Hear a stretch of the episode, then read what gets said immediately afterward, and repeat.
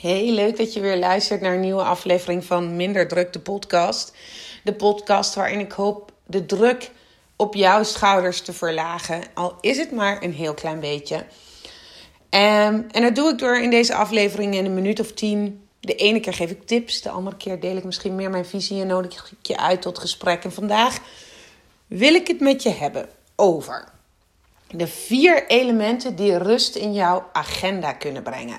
En heel eerlijk, dat doen ze dan juist niet in je. Ze brengen ook rust in je agenda. Maar de echte rust die ze brengen is in je lichaam en in je hoofd en in de rest van je leven. Nou, dat klinkt ideaal toch? Wie zou dat nou niet willen?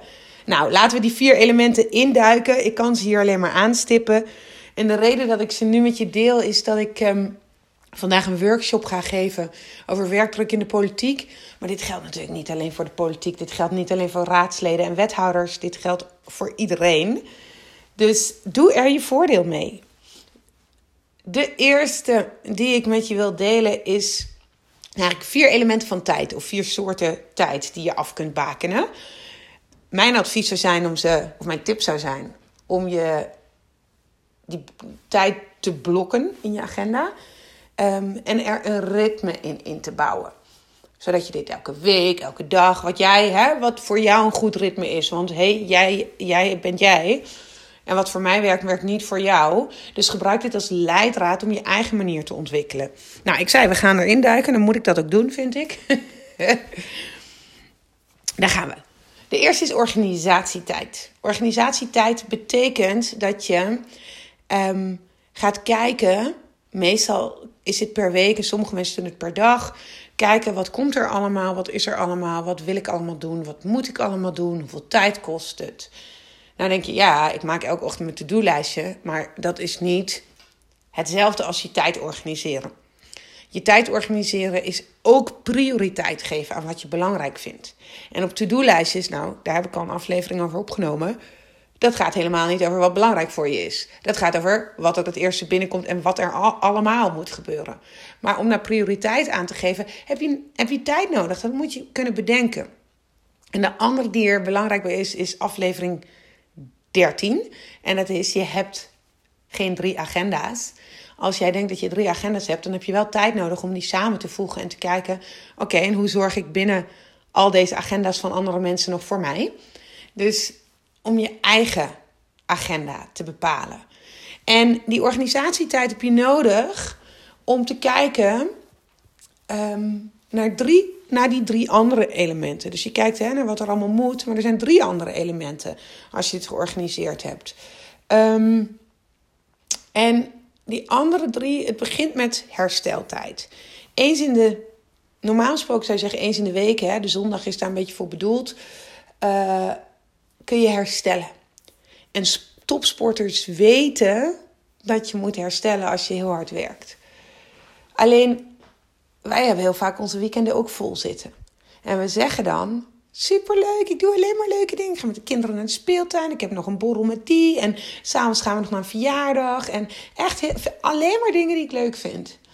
Ja, maar je moet wel van alles. Dus dat hou je nu vol, maar dat is geen hersteltijd. Kijk, je kan best een lijstje maken van dingen die je kunt doen om te herstellen, zoals sporten, met vrienden afspreken, dingen waar je energie van krijgt. Alleen of je ze op dat moment wilt doen, en dat is hersteltijd, even niks moeten. Al blijf je in je bed liggen, nou dat lukt meestal niet als je kleine kinderen hebt, maar al blijf je een uurtje in je bed liggen. Um, ik heb bijvoorbeeld een paar weken geleden moest ik een reis maken naar Bulgarije. En dat was van uh, dan was ik donderdag, vrijdag aan het werk, zaterdag aan het reizen, zondag, maandag aan het werk, dinsdag aan het reizen. Woensdag moest ik werken en had ik de kinderen.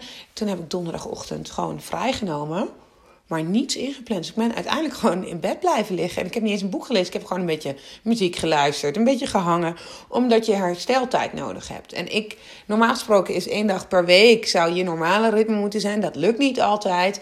Um, minimaal een dag per twee weken heb je nodig waarin niets staat. Maar dat wil dus niet zeggen dat je niks mag doen, maar dat je dat pas bepaalt op dat moment wil ik dit? Wil ik dat? Niks moeten. Bestaat dan de kans dat je niks doet? Ja, dat bestaat. Is dat erg? Nee hoor.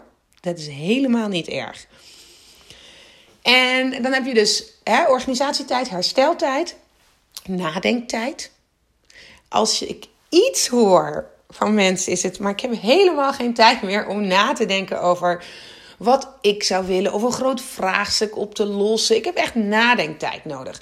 Nou, voor ons staat nadenken gelijk aan niks doen. Dus heel veel mensen combineren nadenken met een wandeling maken.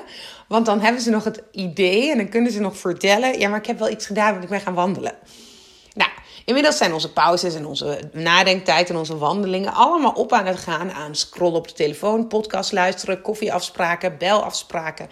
Um, de verhalen van ambtenaren die inmiddels om, door corona en online werken nu om half negen uh, de kinderen droppen op, de, op school of op de kruis en dan meteen op de fiets in moeten bellen. Nergens is meer even. Een fietstocht is bij uitstek ook een momentje om even na te kunnen denken. Nou, heb jij die nadenktijd nog in je agenda? En zo nee, um, hoe kun je die wel in je agenda zetten? En zorg dan dat je niet wordt afgeleid. Ik zelf doe dit drie keer in de week, waarvan er twee echt volledig um, dicht staan. En de derde, um, merk ik als het dan op vrijdag, is dan de derde, dan lukt het me vaak al niet meer. Omdat het leren nadenken zonder afleiding is ook een concentratieding. En we zijn zoveel afgeleid dat je je brein daar weer naar moet trainen. Dus ik doe dit twee keer in de week, twee uur. En de derde week is vaak een uur, soms anderhalf uur. Omdat het dus gewoon al niet meer gaat. Kun je nagaan, hè? Uh, maar ik blok dat in mijn agenda. En dan heb je nog de vierde tijd. En dat is verwerkingstijd of implementatietijd. Als jij back-to-back meetings hebt, zoals dat in heel lelijk Nederlands heet. Um, dan ben je dus van voor tot achter de hele dag door in vergaderingen. Dan kom je s'avonds thuis en dan weet je eigenlijk niet wat je gedaan hebt. Waarom weet je niet wat je gedaan hebt? Omdat je nergens een moment hebt gehad om even te verwerken wat er uit zo'n vergadering kwam. En ik zelf plan altijd een 10 minuten langer dan de vergadering duurt.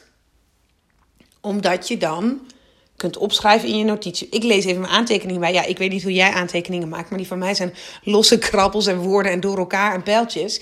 Het helpt als ik in de 10 minuten meteen na de vergadering er een paar volzinnen bij kan schrijven. Mijn idee even uit kan werken. Er de to-do's die uit de vergadering kwamen in mijn agenda kan zetten. Zo, ik moet die bellen, ik moet dat doen, moet die mail sturen, moet volgende week die deadline.